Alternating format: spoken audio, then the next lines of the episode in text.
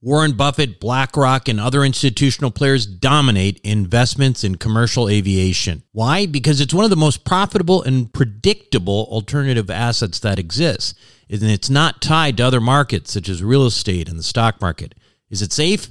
Well, imagine triple net leases to the likes of American Airlines and British Airways. Income is contractual and guaranteed by some of the biggest named airlines in the world. That's why this kind of investment was never available to the ordinary accredited investor. That is until now. Visit accesswealthaviation.com and check it out for yourself. Invest in an institutional team with over 200 plus years of combined investment experience in the aviation sector. Conservative investing with double digit returns and tax advantages. That's accesswealthaviation.com. Accesswealthaviation.com. You are listening to the Wealth Formula Podcast with Buck Joffrey. Get ready to change your life. Welcome, everybody. This is Buck Joffrey with the Wealth Formula Podcast, coming to you from Montecito, California. And uh, actually, this is my last show from my current studio. It's not really a studio; it's actually uh, just a bedroom. Uh, but in my my house, I'm uh, having to move, so I am kind of uh, I'm actually renting a place in Montecito right now. I have been renting a place for a while. And uh, they sold the house and I got to move out. And then I'm moving to another rental because I don't have time to find something. And this market right now is just the absolute worst market to buy in. It is crazy stuff is going for millions of dollars over what it was pre COVID. And I'm just hoping that people from LA and San Francisco who are coming here and driving up prices stop doing so and that we'll regain a, a little bit of sanity. Although, frankly, sanity is all relative here. You can't really get anything livable, you know, barely anything here uh, for under $3 million uh, in Montecito. And that's, you know, barely livable. Right? And, I, and that's in the current market. I mean, it's kind of crazy, but it is what it is. I do love it here, and I don't blame uh, these people for wanting to come uh, and uh, move here from the big cities during this pandemic. But I just wish they would stop doing it and go home. So, anyway, today, uh, before we begin, I just want to remind you there is a website called wealthformula.com, and that website houses the podcast known as the Wealth Formula Podcast, to which you are listening to right now the reason you should know about it is because there's all sorts of resources there for you. Lots of free stuff, free books, free webinars, etc. And it's also the place to sign up for our accredited investor club, which if you are an accredited investor, you should seriously consider joining and start putting some of these lessons and all of this information into play and get some of that lazy money off the sidelines. Anyway, again, that's uh, wealthformula.com. It's also the place where you can uh, go. Uh, you can go there, or you can go to wealthformularoadmap.com to join Wealth Formula Network. A lot of people have been asking about that lately. That's our private network where we do. We have our Facebook group. We have our biweekly Zoom calls, uh, Zoom video calls, and yeah, a lot of fun a lot of people are in there, and uh, it's a it's a it's just taken this stuff to the next level. Everybody who's joined that seems to have really enjoyed it. Obviously, it also comes with a course, and that course was the full. Uh, initially, that was the the whole reason uh, to do Wealth Formula Network, but Wealth Formula Network has sort of taken on a life of its own. But the course itself has got a lot of great people and a lot of smart people like Tom Wheelwright, Kenny McElroy you know, et cetera. And so check that out, uh, wealthformularoadmap.com. Now, again, for today's show, going back to today's show, we are going to do another episode of Ask Buck. Now, of course, I want to highly encourage you to continue to submit those questions by either going to wealthformula.com and recording them, uh, which is frankly my preference that you do that because it's nice to hear your voice or you can simply uh, write me at bucketwealthformula.com or one of the emails that we solicit these questions from. That said, you know, we are probably going to have at least two or three of these in a row because usually there's a lot of questions, but there's still time to submit yours. So go ahead and do that if you want to do it. And so when we come back, the first Q2 episode of Ask Buck. What do the Rothschilds, the Romneys, and the billionaire hedge fund managers know that you don't about growing and protecting wealth? As you might imagine, the wealthy have a few tricks up their sleeves. One strategy allows you to grow wealth tax free at a compounding rate with no volatility. It protects your money from creditors and lawsuits, and it lets you invest the same money in two different places at the same time. How about that for amplifying wealth? To learn more, go to wealthformulabanking.com. Again, that's wealthformulabanking.com. Self storage is a necessary evil. It's where you keep your stuff and forget about it. No wonder this stuff is so profitable and recession resistant. The Wealth Formula community, well, we've benefited from that. We've made lots of money in this space with Reliant Real Estate, one of the largest self storage companies in the country. With an average investor internal rate of return of almost 34%, with hold times just over three and a half years, these guys know what the meaning of velocity of money is. If you're an accredited investor, make sure to check out what they're up to right now at ReliantFund4.com. Again, that's ReliantFund4.com. Welcome back to the show, everyone. Let's get to it. Without further ado, the first question is from Brian, and here it is a nice recorded question. Hi, Buck. This is Brian from Salt Lake City. First of all, thank you so much for your podcast. I'm really enjoying it and uh, looking forward to an upcoming investment with uh, your team with uh, Western Wealth um, uh, Capital. My question for today is um, I'm expecting a uh, significant uh, liquidity event in a positive way for my business, and I've heard a little bit about this Malta pension plan opportunity. I'd always thought I'd be doing a, a CRT or a charitable remainder trust, but with the Malta plan, apparently there's significant opportunity to uh, have uh, cash free or tax free wealth into the future. Wondering if you had any references or people that might uh, be able to weigh in on this. Thanks again for everything. I look forward to hearing from you.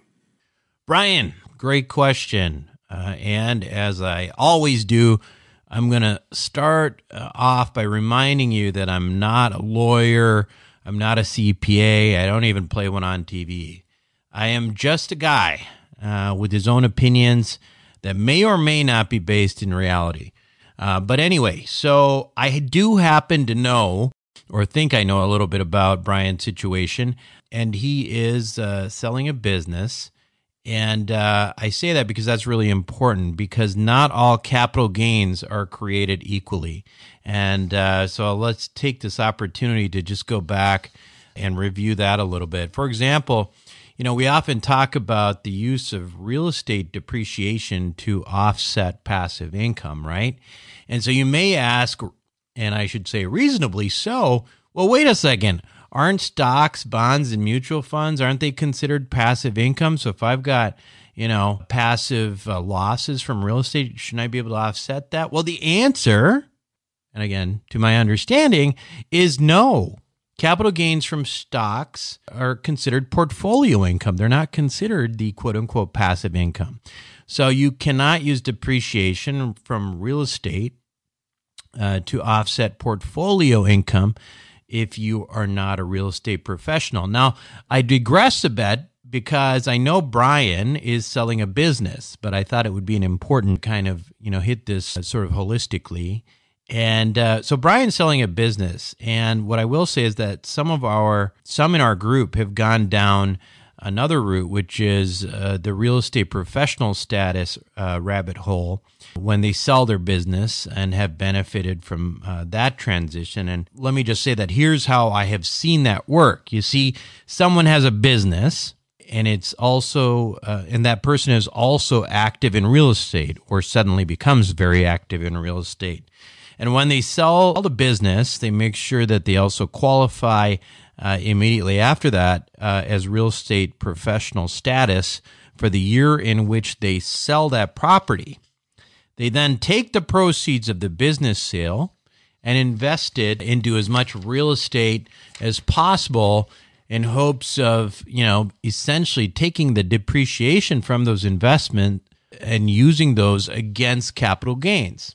Now, Again, you can do that theoretically because once you're a real estate professional, your real estate depreciation is not passive depreciation. Because you're a real estate professional, all of your losses are activated. And so the depreciation is active, and that can therefore offset all types of income, including active income. Again, I'm not a CPA or a lawyer, but this is my understanding. Now, I know that again is not your question, Brian, but so many people in our group have done this successfully that I had to bring it up. Now, of course, there are other options out there as well. Uh, before I get to your specific question, another option would be to do an installment sale. You know, basically, there are these companies out there that'll act as intermediaries during your sale. Uh, they take the proceeds from uh, the sale of your business. And then what they do is essentially loan you like 93, 94% of the full amount over 30 years. And they charge you, you know, that 6 to 7% up front for that debt. Of course, the reason they're doing that is because that income, that capital gains income, uh, would then not be seen as income because you're taking it as debt. And debt is not taxable. And then, of course, eventually, 30 years later, you may have to pay tax or you may find another creative way to defer that until you die. Anyway, I will say that the installment sale is actually pretty non controversial uh, if you do it uh, the right way. It's not, uh, you know, it's, it's not uh, something that I think that, you know, I know a lot of people who do it and it's, it's not that, um, risky, I would say, in my opinion. Now, what you're bringing up is something different. We've never talked about it on the show. It's the Malta pension plan. Now, it's a lot more complicated. And again, I'm not a tax professional, but in a nutshell, the idea is to utilize a treaty between the US and Malta that allows us to use their uh, each other's pension structure and basically have pensions in each other's country, I guess. Now, money does not leave the U.S. when you create a Malta pension plan, but the entity holding it is domiciled in Malta, and that's why it's a Malta pension plan. Now, in theory, anything can be transferred into a Malta pension plan. Stock, real estate, cash, cryptocurrency, which may be where you might see some of this stuff happening. And once it's transferred over, at the age of 50, you can pay yourself uh, 50% of that money tax free. Then every I think every couple years after that, you can keep paying yourself 50% tax free until the money is essentially all used up. And uh, voila, you have liquidity event without any taxation on it. And so that sounds awesome. And in addition to that, of course, the money that's uh, sitting there in the Malta pension plan can be invested in stuff. So it's not like you are uh, just sitting in cash all these years either. So sounds awesome, sounds great. But of course, as always, the devil is in the details. And for one, for those who I've talked to about this, the professionals who actually execute it, it isn't cheap. Okay. So um, from the people I've talked to, the minimum cost for something like this is about three hundred thousand uh, dollars just to set it up. Uh, minimum of that, and then there's ongoing assets under management fees and transaction fees every time there's more money coming in. Um, now, if anyone, I should say, if anyone has found someone to do this for less money who's actually reputable and knows what they're doing, let me know. But that's kind of what I've been hearing on this. But my understanding is that you know, really the absolute minimum liquidation event for this something like this to even make sense would be at least five million dollars. And obviously, you know, the larger liquidation events are going to create better opportunities and make it more cost effective.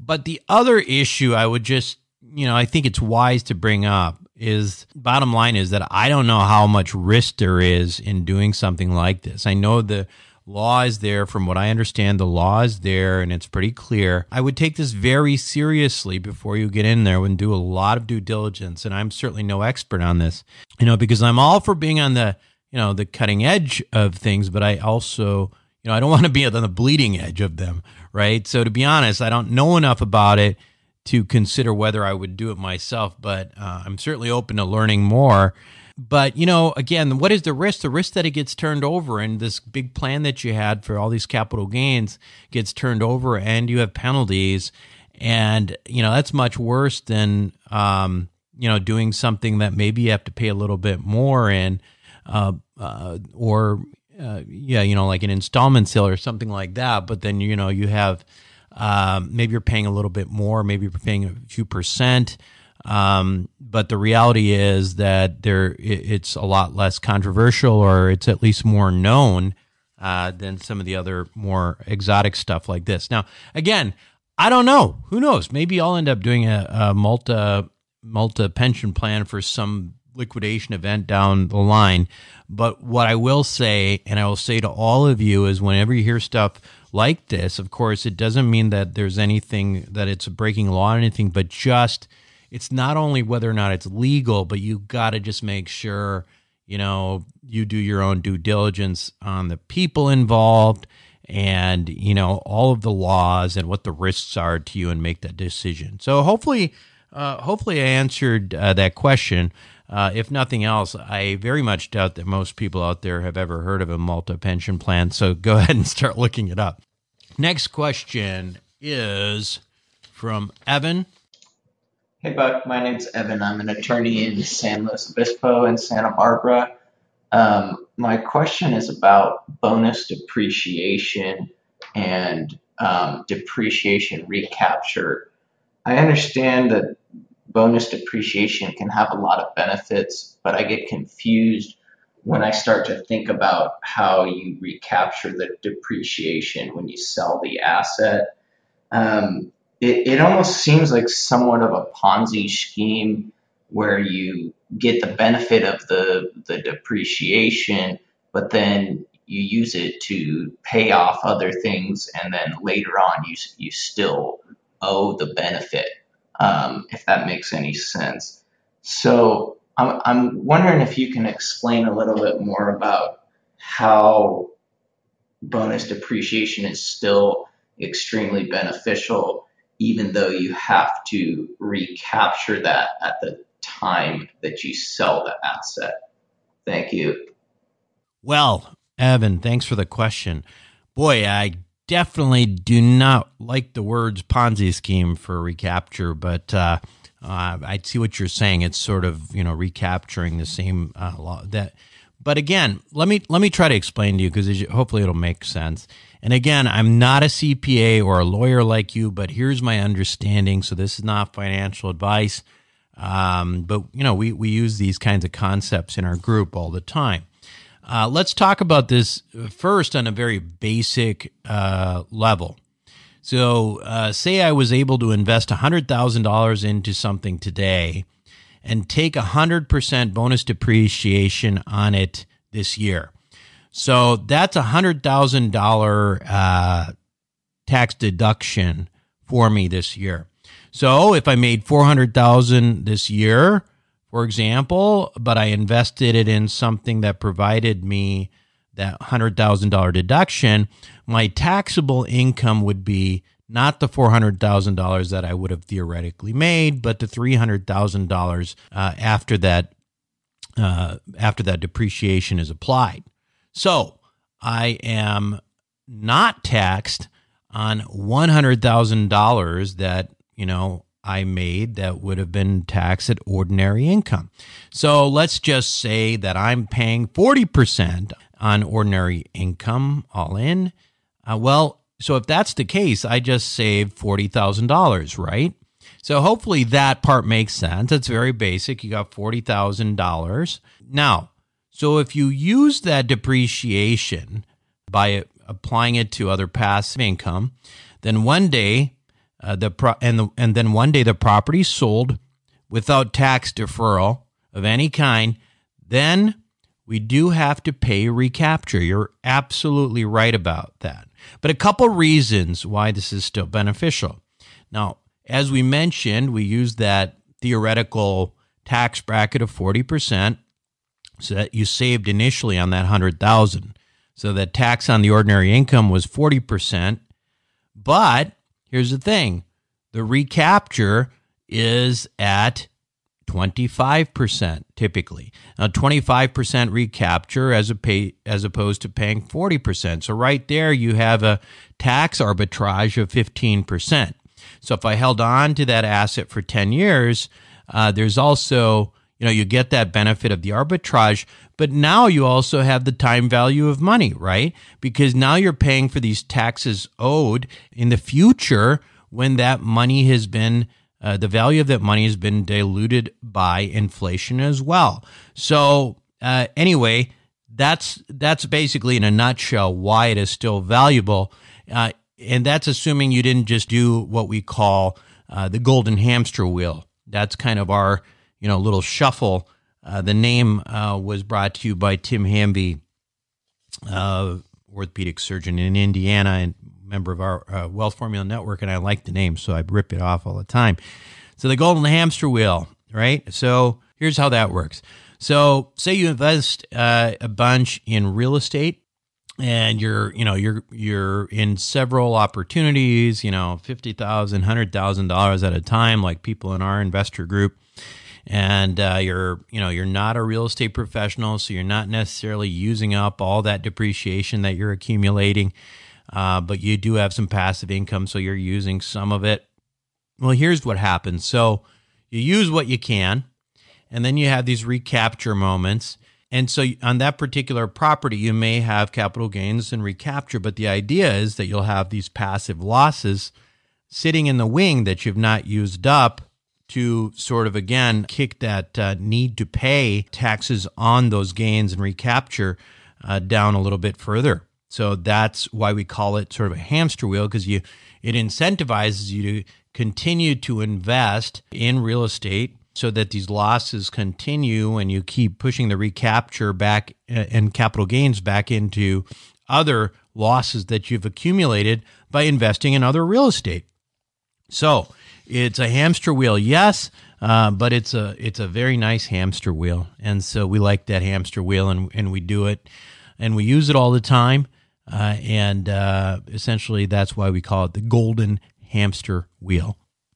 Now, of course, someday at some point you may have to pay something, or the other possibility is that you die and your heirs don't have to pay it.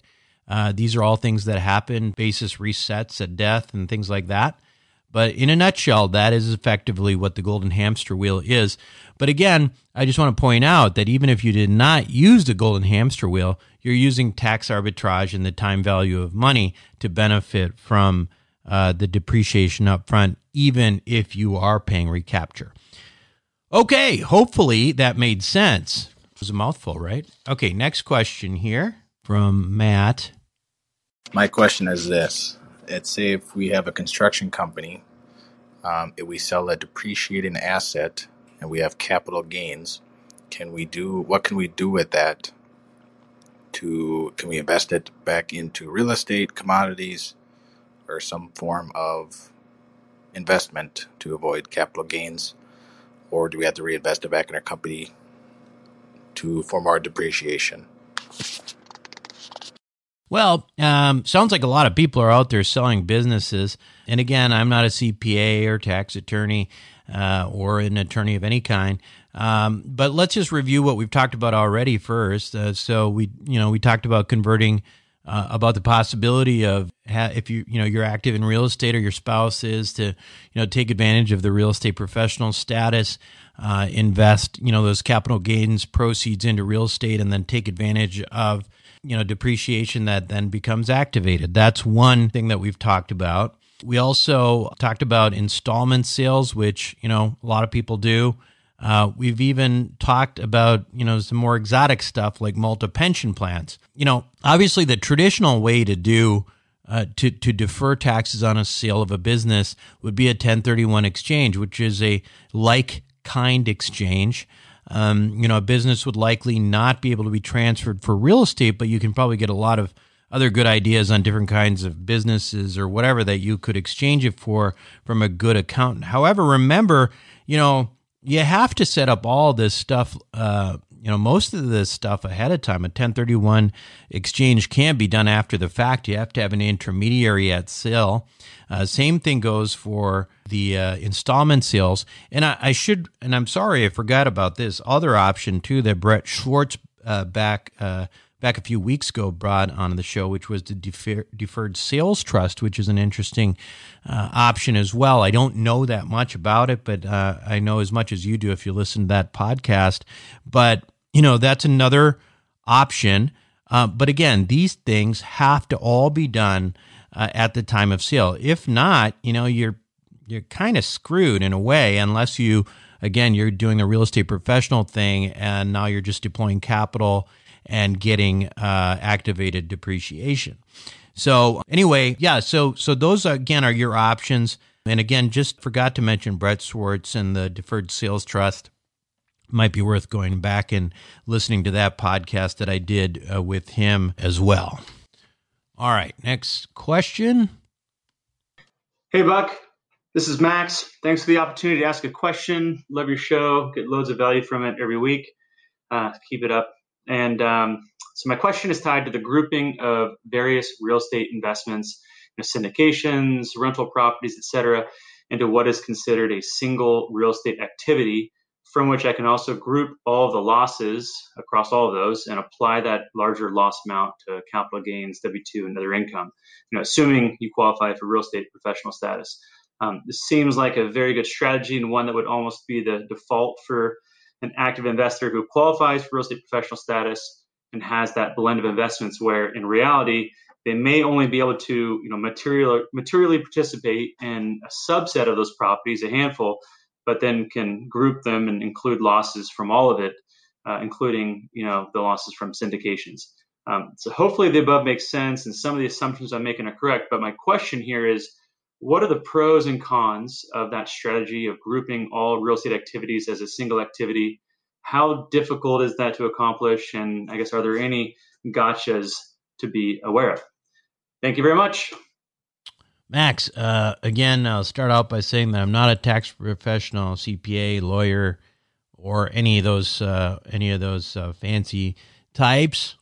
So I'm not going to give you too, you know, any advice here, but I'll I'll give you my layperson's perspective and opinion. Um, you know, first of all, as long as you follow the law, uh, it's not that difficult to do what you're saying. You have to document, you know, no less than 750 hours per year in a diary of uh, real estate activity where you're, you know, you're really doing real estate activity. Uh, and you can't have another vocation in which you spend more than uh, 750 hours per year. So, you know, I actually uh, am a real estate professional myself, and that's what I do.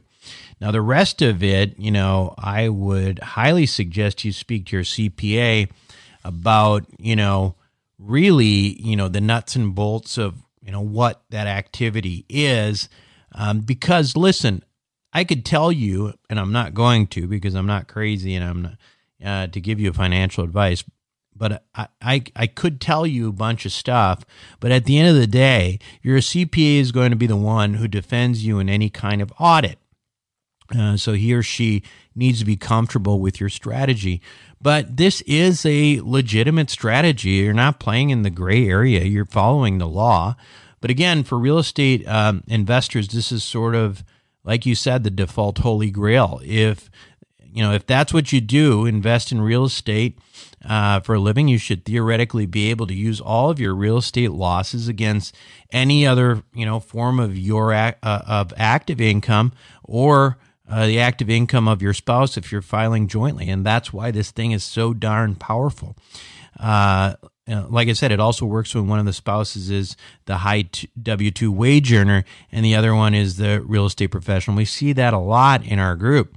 Uh, filing together, uh, you can take advantage of those losses uh, theoretically if one of the spouses is a real estate professional. So, so not a bad way to go. So, other than that, I don't know I, that I have much to add. I do think again, uh, this uh, real estate professional says for those of you contemplating it, I mean, shoot, if you're doing real estate, uh, it's funny. Uh, there's some people who've got you know a spouse and who's making a lot less money than than he or she, uh, and uh, it might actually be of greater value to take the tax deduction monetarily, have that spouse working on the real estate stuff full time, than have you know a salary that's not significant. Anyway, hopefully that addresses your questions somewhat. Let's see here. We've got time for maybe a couple more.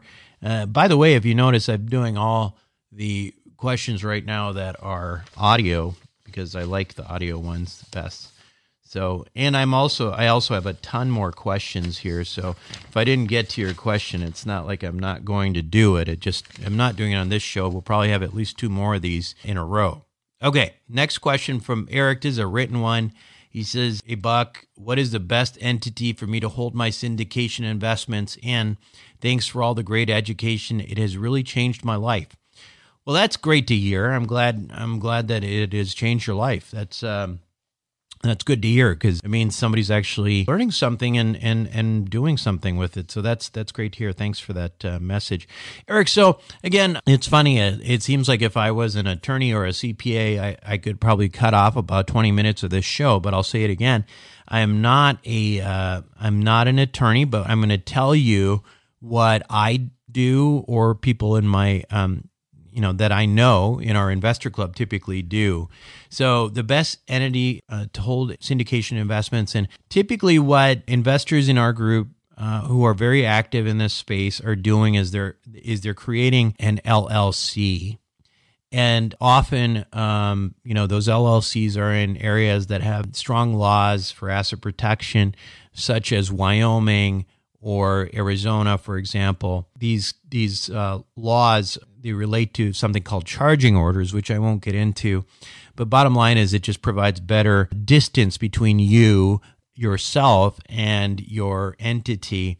Even though it's a flow through entity, it provides you some layer of asset protection. Okay, so what people are doing is they're they're tip what they're typically doing is they have one uh, you know they they'll have one LLC and maybe it's a um, you know manager managed uh, LLC uh, in Wyoming, and then they invest, and that sort of acts as a piggy bank out of which they invest into you know limited partnerships. And then they get cash flow back uh, or capital gains back from the the money that's made from those investments the reason why it's okay uh, theoretically to have so many investments flowing from one entity is because they're all investments into limited partnerships.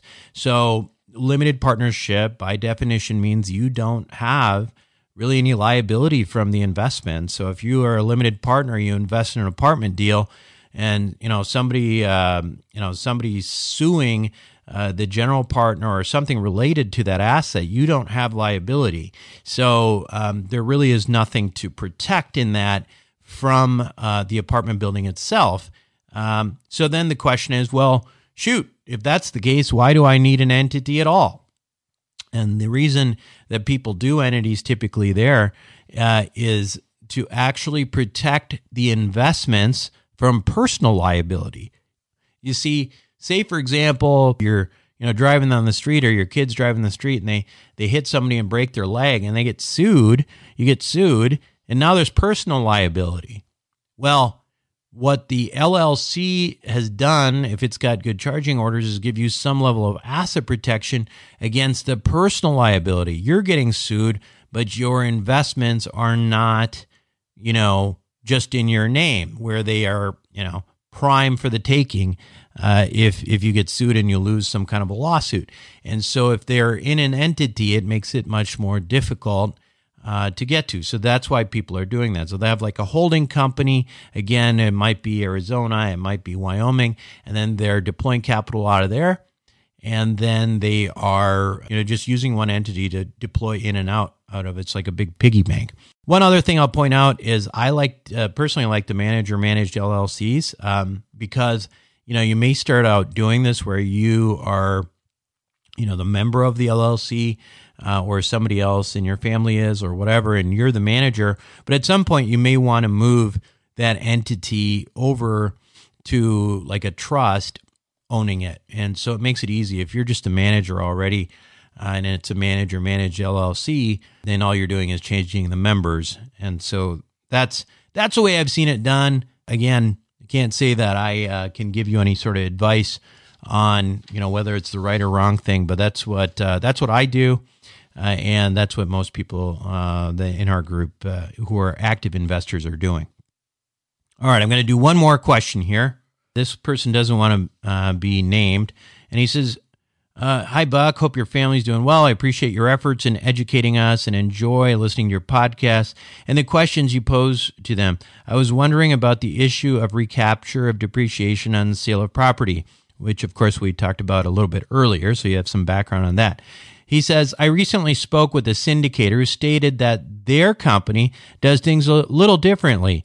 Instead of paying a preferred return of 7 to 10%, they guarantee a pref return of 15% per year, including the depreciation part.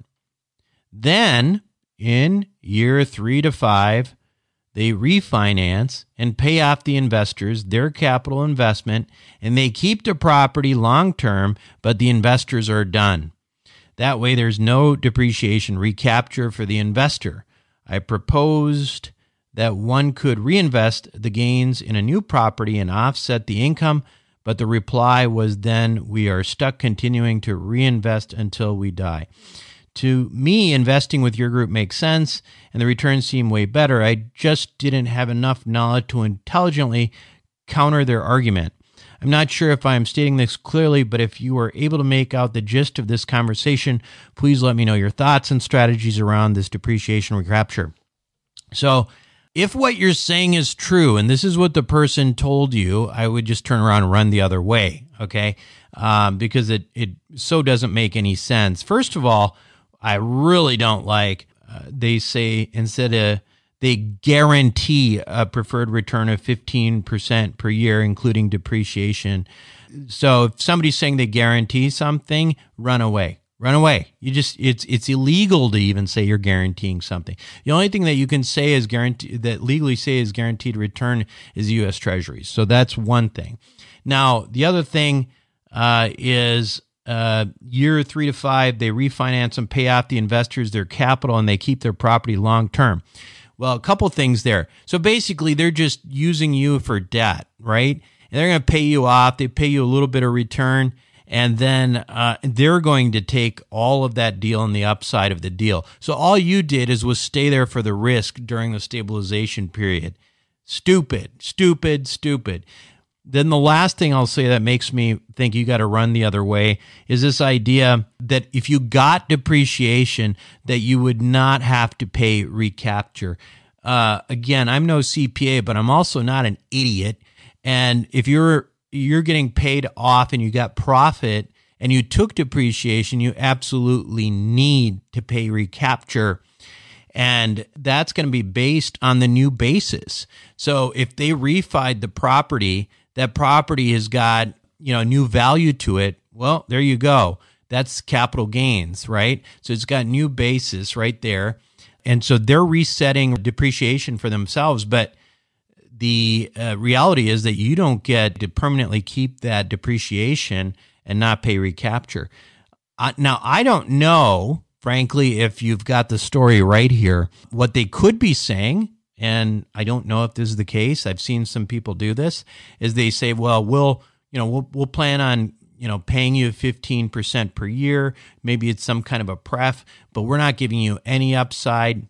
Maybe that's what they're saying. But in that case, that's just debt. You wouldn't be able to take depreciation anyway. Anyway, the whole thing sounds very, very. Um, it sounds very shady, and there's no shortage of shady players in this space. So uh, if it's what the way you make it sound, I would suggest turning around and running the other way. Anyway, uh, that that's uh, that's that's a mouthful. Hopefully, it made sense. Um, so I think that's about all that I have time for today. Uh, so let me take a break, and I'll be right back in a minute.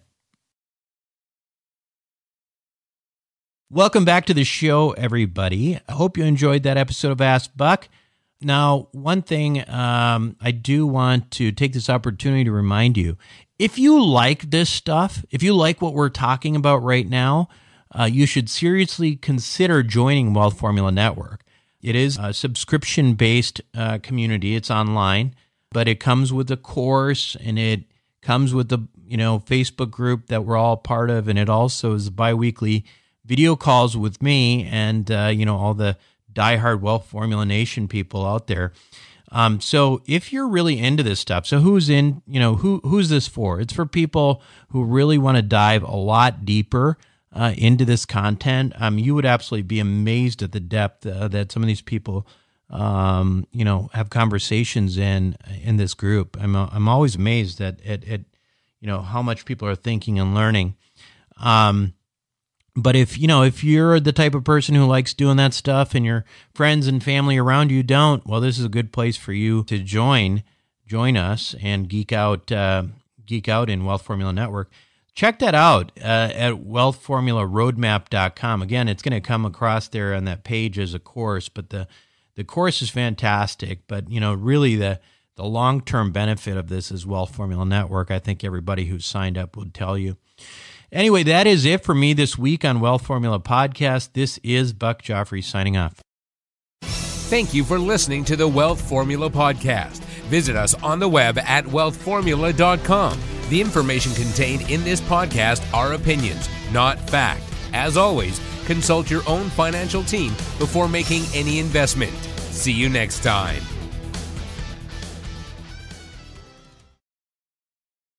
Buck Joffrey here from Sapio with Buck Joffrey. Aging might become reversible over the next 10 to 20 years. It's already being done in lab animals, so it's just a matter of time. Our challenge? To be healthy enough for when that time comes. As a former scientist and surgeon myself, my goal is to figure out how to do that and to share it with you. I wrote a book called Living Longer for Busy People that you can download for free at sapiopodcast.com. You'll be amazed at just how a few daily adjustments can add years of a healthy life for you. Again, download it for free, sapiopodcast.com.